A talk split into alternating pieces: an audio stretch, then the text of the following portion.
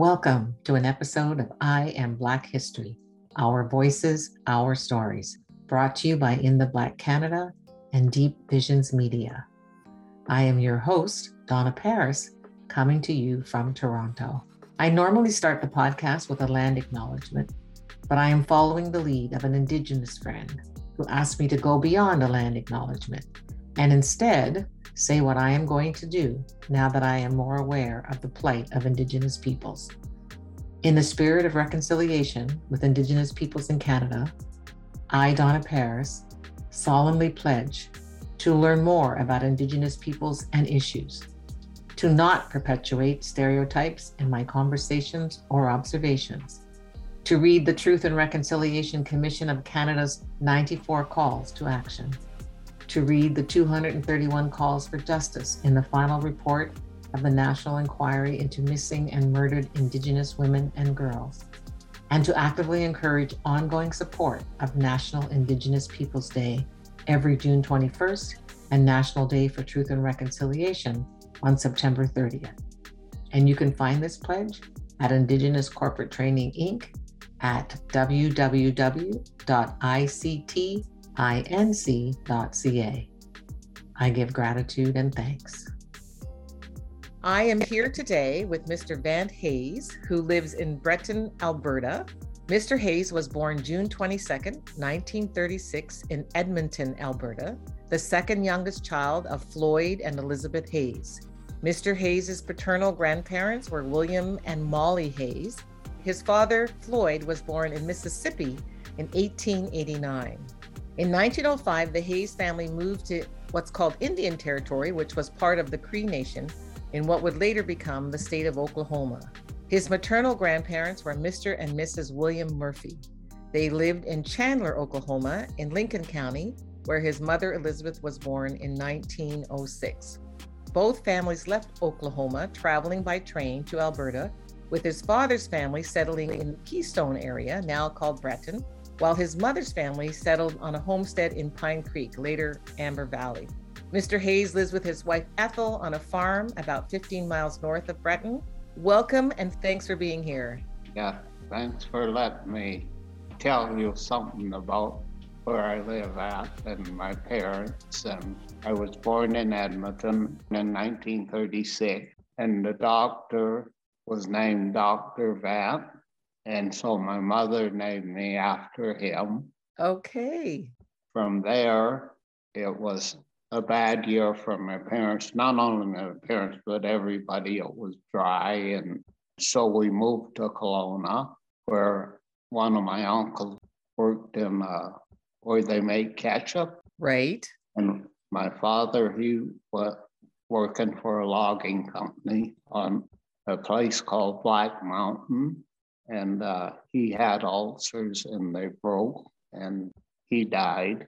So then it was up to my mother to look after the 10 of us. 10 children. Wow. Oh, yeah. so we stayed there until 41. And then we moved back to Alberta, Amber Valley. And then from there, my parents had got some land at Breton, like from the government. They were dishing out this land.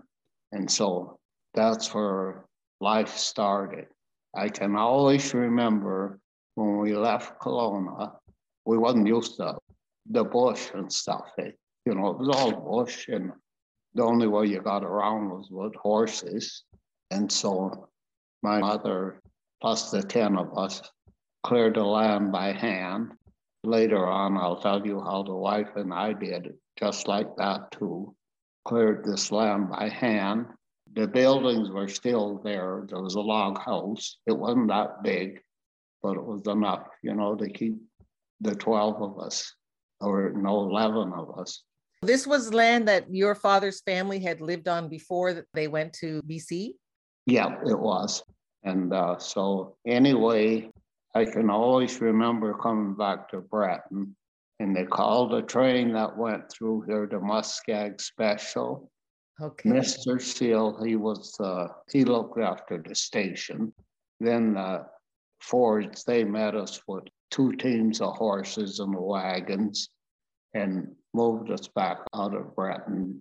How old would you have been then? Eight years old. I Eight. just started in school in Kelowna and then we moved back out here. Your father dies and then your whole family has to move somewhere else. What was that like for you? It was tough, tough on everybody. Not being used to the bush and everything, like Kelowna wasn't all bush like out here. He scared everything. Then my mother bought a team of horses, and that's where we learned to drive. Okay. I'll tell you one thing.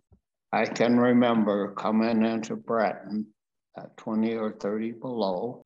My mother would be driving the horses to get groceries and things, and all of us would be in the sleigh. But before she left, probably three or four days, she put some rocks in the stove, you know, like in the oven.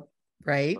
You know, we always wondered what these rocks were all about. Hey, we uh, finally found out she had these blankets she covers up, you know, and you kept your hands and feet warm on these rocks. Hey. Wow. Because it was quite a ways in the town, and I mean, it was cold in those days and not really dressed like we do nowadays. Hey. Mm-hmm. There was three girls and seven boys. There was twins, Laverne and Lejean. Everybody had big families in those days. Here you have 10 children and your mom living. What was the space like? It was small, real small. Okay. Every fall, you know, come September, she would dig a hole and pour water and it would mix mud up and put in between the logs mud and hay, you know, keep it warm. Right. In the book, there's a picture of my nephew. If you ever see that book, you'll see a picture of that log house of my nephew. And is the house still there?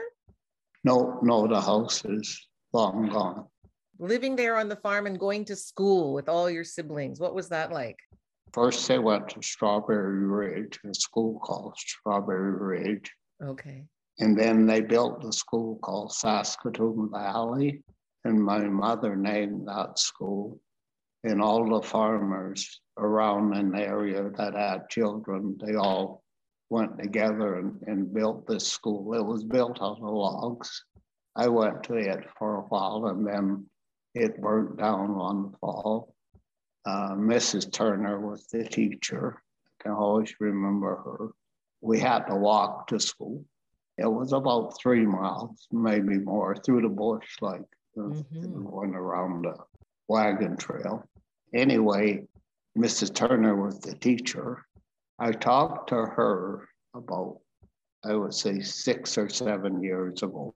There was a write up in the paper about me, and she was living in Leduc at the time, but I think she's already passed on. Hey, children at the school were they all black or was it mixed it was mixed yeah was there prejudice incidents that happened at your school yeah at school and in town and you know people thought maybe these black people was going to start taking over or something you know but it, it wasn't like that everybody got along like say in the fall when hunting season came along I always remember this family they would go hunting and they would come back and they'd give people all along that road, give them some meat or something. Hey, they shared things. Hey, what did you have on the farm? Horses, two or three milk cows. After school was out in June, we'd cut our firewood and we had a big crosscut saw and uh, saw the winter wood up because we knew it was coming. And we never had a well right away. So the Fords, they were another color family that lived the be three miles east of us. They came and helped dig a well and got water at 15 feet. But before that, we had to walk to the creek and there was a spring there. That's where we got our water. Hey? How far was that walk to the spring? Oh, it wasn't that far, probably 300 yards or something like that. Mm-hmm. You know? And I can always remember we were always scared, hey, and the mother told us, you better get the water and the wood in you know, before it gets dark. And, you know, we were playing and, and it, it was getting dark. so anyway, she says, where's the water? And she said, we'll go get it. Hey, you know, and it was in the fall and we had dug this hole and put our potatoes in it, like and covered it up with hay and stuff so they wouldn't freeze hay. Oh, okay. And this calf got in there and he's down on his knees and his back was sticking up and he's jet black, this calf. And we're on our way back with the water and it had to be a bear. Yelling and screaming and threw the buckets are down. And my mother came out there and wanted to know what was going on. And we said, we seen a bear. And, and uh, she said, it's that cat, you know, because he always used to follow us around. So after that, we made sure at daylight, uh, in the daytime, we'd get enough water. Hey. Were there bears? Oh, there was bears out there too. Yeah. Mm-hmm. So I was just telling Dan about my adventures. I had to walk out three miles to the highway because I couldn't get my car out. It was so muddy and things. And uh, the worst time I hated the go was in the evening when I was on night shift. Right. And have to walk in out there and come off shift, drive back to where I parked the car at and walked home. Hey, my wife, she had never been out to this country. Hey, didn't know what it was like. He's originally from British Columbia? Vancouver Island. Okay. Is she also black? Um, no, she's white. Okay. Had red hair, but it's gray now. So, what kind of reaction did you get? You know, as a mixed race couple, were there people who gave you a hard time about that? Not too often the thing that happened, the rig was shut down. So I went pipeline and with my brother, and we were uh, by Whitecourt there. And I used to like fooling around with the welders and things was shut down. Hey, so the owners came out that day, and uh, one of the owners came over and said, "How would you like to go to welding school? You know, when we're finished here?" And I said, "Oh yeah." you know, that'll be okay. So we finished, and from there, they had already sponsored me in a school on Vancouver Island for welding. And by the time we got the pipeline finished and it was time to go, and the wife was pregnant, we headed back to the island. And it was nice out there in the summertime. Mm-hmm. So I stayed there. We did for three years, moved back, and stayed at my mother's house for a year. Mm-hmm. And then we bought our own land. I got to tell you how this happened. Okay, I want to hear that. This counselor, Bert Flathers, and I knew the land because I was raised around there. And uh, so, anyway, we're in the county of Brazeau now. And before Brazeau was the county of Leduc, right to the river. Talked to Bert Flathers about it. He was a counselor and he went in and talked to the rest of them. Oh no, we're going to build a community pasture out there. And I always thank the man for what he did because he went to two meetings after that and he stood up and told them, You people are lying he said, because you're black, you don't want to sell it to them. And, you know, they figured that we were going to live on welfare or something. Mm. So anyway, they finally sold it to us. And, uh, and I was determined. And the land we bought there, it had grown back up and brush about 10, 15 feet, but you could still see, you know, it had been cleared. Right. Anyway, I was working on the rig, so I decided to get a cat in there, and and so they came and about that. No, we won't do it. And I says, why not? I said, the money's right there for you. He says, well, if we clear it now, we're going to push all that stuff and dirt in a little, you know, in piles, say, all the topsoil. Mm-hmm.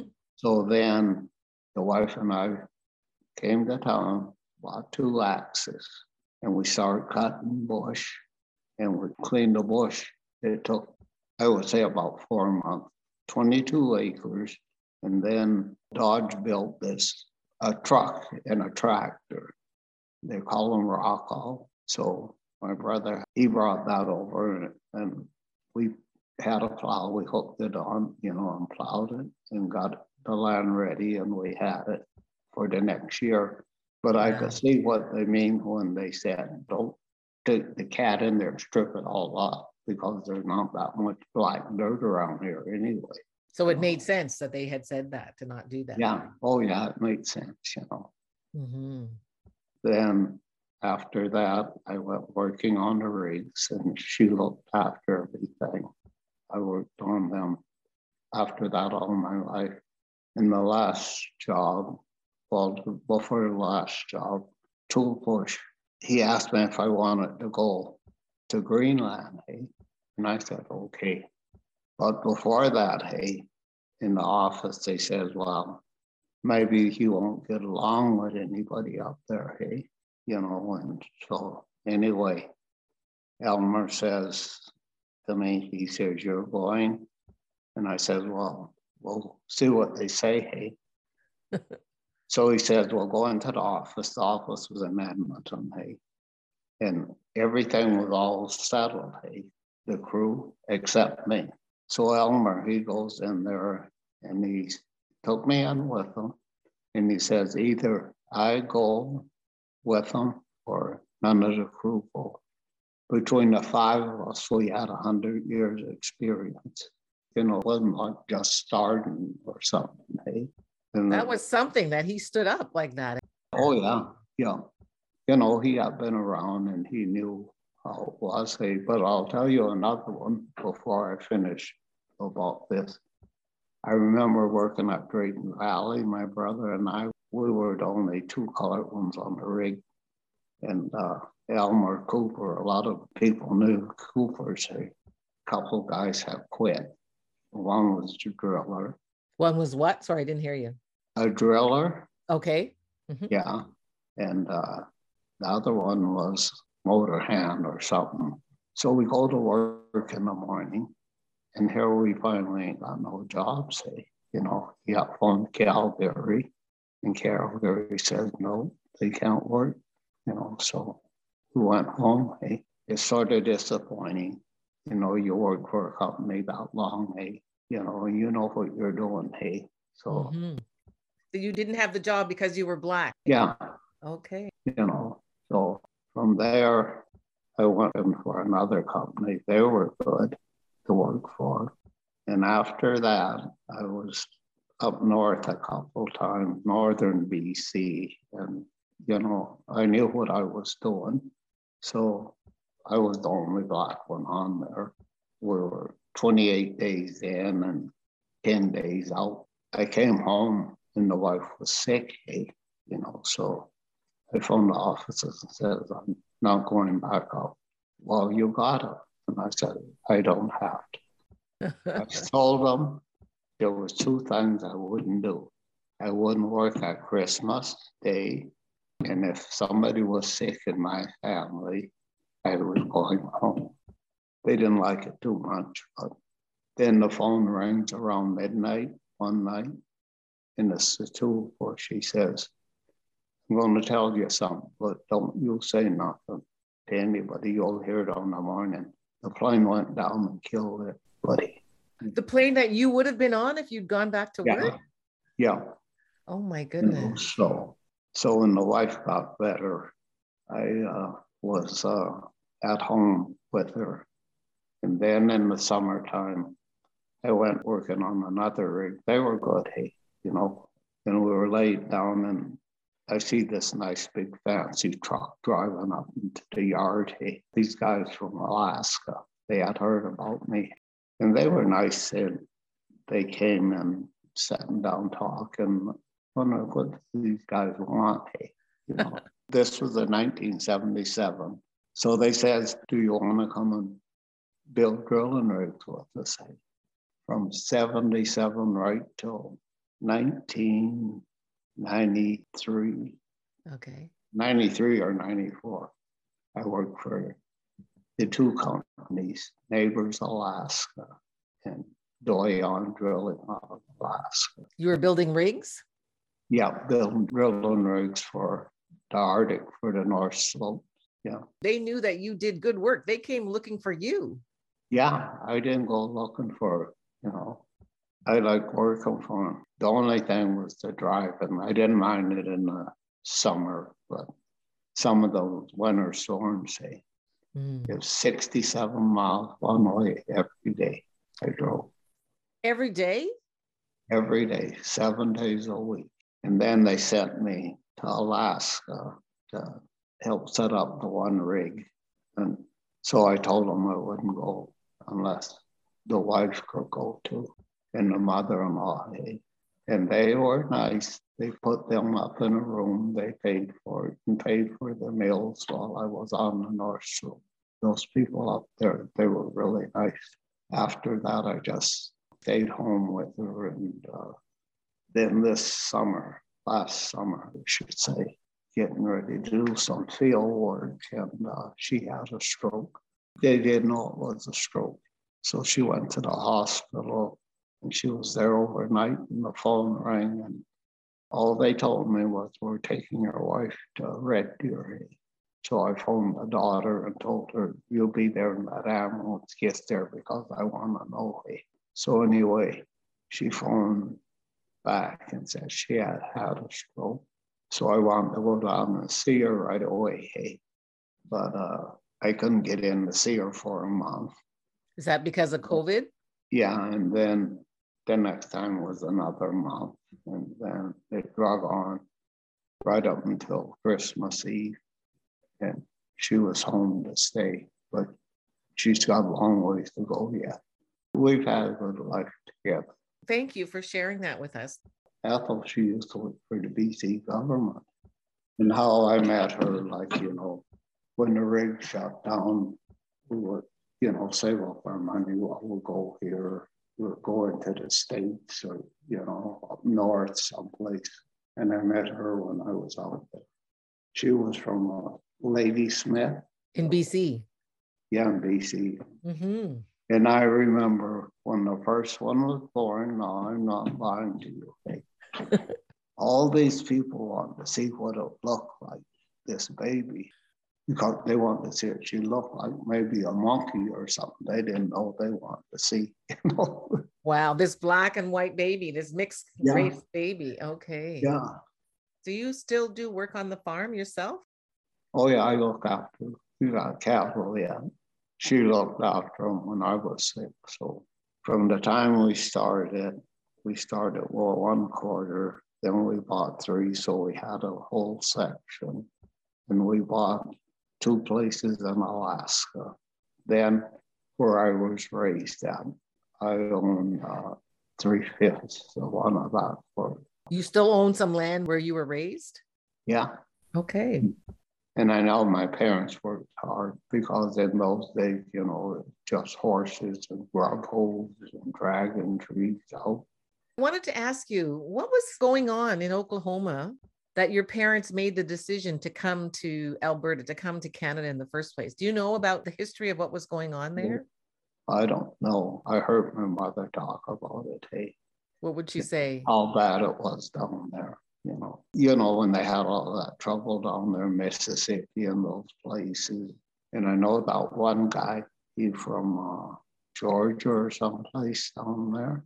Okay anyway, we were pipelining uh, Swan Hills and, you know, he was looking after things, you know, and he still thought he was down there, hey, you know, he was going to fire us, hey. See, when the rig wasn't working well, you know, you could always find another job, hey. They had camps and everything, hey. Anyway, he figured, well, I'll just herd them around like dogs or something, hey mm. and told this other boss, and he says he'll be out of here tonight, and he was. Okay. They're running him off right now. Okay. There was some good people there. Oh yeah, there was some good people. Things has changed a lot, hey, over the years, hey, but I had one interview here It must have been two or three years ago. I think there was four or five of us had to get up and, you know, what we could remember about being black and here. I was telling them, my mother, she was a good shot. You know, I'm not kidding. She knew how to handle this big gun, and it was big. so anyway, uh, this guy come riding in on his big white horse, and all of us kids was out there in the yard doing something. And where's your mother at? I don't know. She's in the house, I guess. One of them told her. My mother heard this noise of what was going on, so she comes out, hey, and she used to wear a white apron around, you know, and she was cooking, and, and that was made out of a sugar bag or a flour bag. Anyway, she comes out and she wants to know what he's yelling and screaming about. While your kids, they wrecked my bridge, hey. Well, it, was just a little creek, you know, you go across there the horses and things, you know, just make sure they didn't fall down through the holes and things, hey. And he was yapping away up my mother, hey, and we're standing around looking. And pretty soon my mother says, I'll be back right away, just wait for a minute here. And she comes back and she's got this 43 miles in her from the floor. It looked about 10 feet tall. she says, if you don't get out of my yard, I'm going to shoot that horse first and then I'm going to shoot you. and that was the best neighbors you could ever have after that. so. Your mother did not play. oh, no. No, she was a good shot. And then I remember one time the forest ranger stopped and it was lunchtime and he stopped for dinner. He, he was saying, Yep, this is pretty good mud. And, and she said, Yep, you get in my garden again, I'm going to have some more of that too. because the deer was eating up her garden. Okay. Your mom must have really been something to look after 10 children, raise them up on a farm. What would you say about your mom? She was a great woman and made sure we had an education. She figured that someday we would be farmers. Say, well, out of the 10 of us, I was the only one. Out of the 10, you were the only farmer? Yeah. Wow. Only one. When we first moved back from BC, that's the wife and I and the little girl. They, it came school time, like she was six or seven, time to go to school. So anyway, they weren't going to put her up in school. So the wife told them while she's going to school, hey, there was no school bus there. You know, the school buses were around, but they weren't up where we lived. They, the wife phoned the minister of education, and he says, I'll be down there on Thursday to a meeting down there. All the counselors was there. And Bert Flatherty was there too. And they had about 10 days before school started. And the Minister of Education says, she's going to be on that bus. I don't care how you people get her there, but she's going to be on that bus in the morning and she's going to be on that bus coming home. And wow. So you never seen so much equipment in a few days because the oil company had built the road, but they didn't want to send the school bus up or anything. Alan Goddard, he was on the bus with me, the one daughter, the oldest one, and he thought he was never going to get home. it's such a long ride. yeah, you know, so. Quite a difference in age between your oldest daughter yeah, and your youngest about, daughter. I don't know, close to 20 years. Mm-hmm. Peggy was the first one, and they, she lives in BC. She just had a heart operation. Okay. And uh, then Christy, she lives at Red Deer. Neither one of them's farmers. So, you know, they won't take over, maybe take over to sell it or something. How does that make you feel? Do you wish you'd had other children who were interested in oh, taking yeah. on the farm? I wish I had some boys or something, you know, because Ethel and I put a lot of work in. We lived in an old shack we built. And then we sat down and decided we got enough timber, we'll build our own house. We went to log building school, both of us. Say, we were going to build a nice big log house, had the logs and everything cut, and went to school. Took about three weeks. Then I uh, built this little log house, I think, is, I don't know, probably 14 by 16. How long did it take you to build that? In between time, about a month, but it would, you know, if I could work on it all day, it would have been okay. But, but anyway, uh, Alan Mackey, he was the instructor. Hey, and we had a lot of nice spruce and poplar.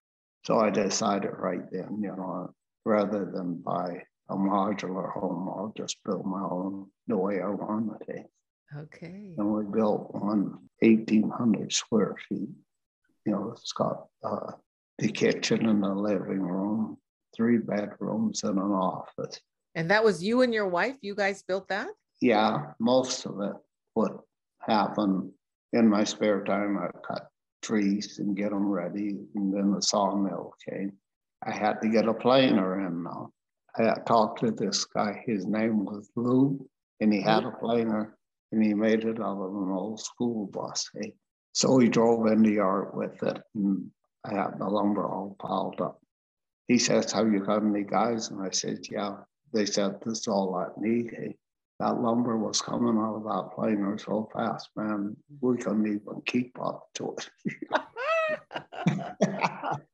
so I got it all planed and I went dry piled it and then I was back at work again. And then we got it started, the house. After it was started, it was open until the following spring. What I mean by open, it was closed in, hey, but there was nothing done inside, hey. Right. So we got that all done, and I should have brought you a picture, and you could have seen what it looked like, eh, you know. But it's a nice house. People surprised. They go to the big window and look out. Drayton's 25 miles away from where we live. Look right over top of Drayton, and nice clear day. You can see the mountains all along. Beautiful. We call it Mountain View Farms, a trout farm. Eh? got a lake on our farm too, 30 acres on the one quarter. And it's 56 feet deep. It's a nice place. You know, you can look all around. I don't like being right up against some bush or something. I got to be up high so I can see out. you like to have a good view. Yeah. Yeah. On the west, we can't. In the east, you can't see nothing. It's all bush. I don't like being where I can't see out of things the first year we, or be the second year, we were up there and we had sheep and the cows too. One evening I was home and we were in the garden doing something and she looked up and she said, There's a bear. And she said, He's going towards the sheep. So I told her to get my rifle. I shot him, fell down, he's kicking, and I'm walking down in the field. And here it was a grizzly bear there was four of us, and one was Cecil Ellis. He used to live just out of town here, and my brother and a couple other guys. The neighbor Bruce Whitlock, he used to ride through our land to see his cattle. I heard about this bear. Eh? Hey, you know, you don't think you're going to see him or anything. Hey, and the rangers seen him, but their guns was too small, and they wouldn't shoot him. So anyway, I shot this bear and he fell. And he's lying there kicking and I'm walking real proud. Hey, you know, I shot this bear. So Ethel phoned this Cecil and he got these hound dogs, say. So he comes up, flying up there with his truck, with let his dogs out. He crossed the road to the east of us, hey. And he's in the swamp, hey, and he could hear us coming and he's looking back. He, he gets up and he turns around and he starts walking away. And this Cecil shot him in the rear end with this 303. He's turning around and coming back. I shot him in the neck. It took four of us to drive that bear up. And the forestry asked me about it, and I told him, yeah, I shot him, you know, because he's going to eat my wife's sheep. Mm-hmm. Any of your siblings still alive? There's only three of us left. Three, okay. Lloyd's in Edmonton. He had a stroke. What's his name? Lloyd. Lloyd, okay. Yeah. And then there's Cleveland, my brother. He's 95 this year, and myself. We're the only ones that's left. And you were the last of the Black families that lived in that area. Where did all the families go? They died off, moved away. There's two cemeteries here. There was. Now, the Black Cemetery is inactive. And so our plots is in the other one, a little bit east of here. My grandmother, she's buried in the one they call it Keystone. Keystone, okay. And I guess the deal was in those days, if I died first and had land, I would donate so much land for a cemetery. What were some of the names of the people, the Black families that were there? What were some of the last names? There was Fords, Allens, Rosses, Kings, Charlie King. Him and his wife are both buried out there too. Okay. And uh, Mark and Gwen Hooks. When you were younger, did the families get together and hang out, celebrate? Not that much. I mean, now, like Black history, you know, you meet a bunch of them, you know, the younger ones you don't know. And then we used to have it at school. There was the minister used to come out before everything got cold or too muddy, because then mostly everything was done by horses. See? Right. I remember the first time I had a ride in this guy's car, it looked like it taken up the whole road, you know. but Amber Valley, there's only, I think, one or two people left there anymore. Does someone look after the cemetery? And you said it's inactive, but does someone look after it? Yeah, like I think there's 21 graves here. Now it's all grown up in trees, and the, the one place where all the things are is, you know, it's nice and clean. It's like a lawn there. Mm-hmm. That's where my grandmother's buried there. Okay. Charlie and Emma King, they were the last ones buried there. That came, you know, and all the colored people came. Okay. You know, so okay. Amber Valley, there's a big cemetery there. The things that your family faced, your paternal and maternal grandparents back in Oklahoma, you know, they came to Alberta and Canada for a better life because of prejudice. Would you have imagined that in 2022, Black people are still having issues around prejudice and racism? No, no, you wouldn't think it would be. I remember one time we were going to Amber Valley. So we're motoring down the highway, you know, and this guy kept cutting us off. He cut us every time we tried to pass, you know, he'll pull out. There was three of us in this car. So we were going up there hunting. Hey. So the guy cut us off. Lejeune, one of the twins, he says, pull up alongside of him sort of slow, like, hey, you know, and he knew he was going to cut us off. Hey, and he shoved this double barrel shotgun out the window and the guy hit one of these things right into the ditch. Yeah. A couple of your brothers were porters on the train. Yeah. What do you know about that? Cleveland, he was a porter. And then when they built the new airport in Edmonton, he was looking after packing bags and things. Well, before that, he was a porter for the CN or CP. Lejeune was a porter for a while, mm-hmm. and then Orville, the three of them. And did they talk about what that was like being a porter on the train much? Oh, yeah, they used to talk about it, you know, but I don't know. Right. What I wanted to always do was take another ride on the train. Oh, yeah. After we came to Breton, never did go on the train. again. You never took the train again? No. Oh. What would you say if you were to sum up your life living in Alberta? What's been great about it? What's been good about your life there? Oh, it's been good. I like it here. A lot of nice people, even around Breton. I get phone calls. How's your wife making out? I haven't been in Breton for two months, you know, since she was in the hospital. You know, I would drive to Drayton to see her when they got her back up here because I would have to go over there every second day, bring her clothes home, wash them and dry them and take them back the next day. Okay. Like I told this guy, when you get a good woman, you want to keep them. How many years you've been married now? 63. Wow. Well, it should be going on 64, shouldn't it? Fantastic. How old was your mom when she passed? She was uh, 73. Person hate to see those days coming, but you know, they're coming. And your mother never remarried? No, she never remarried. Hard worker though, training us.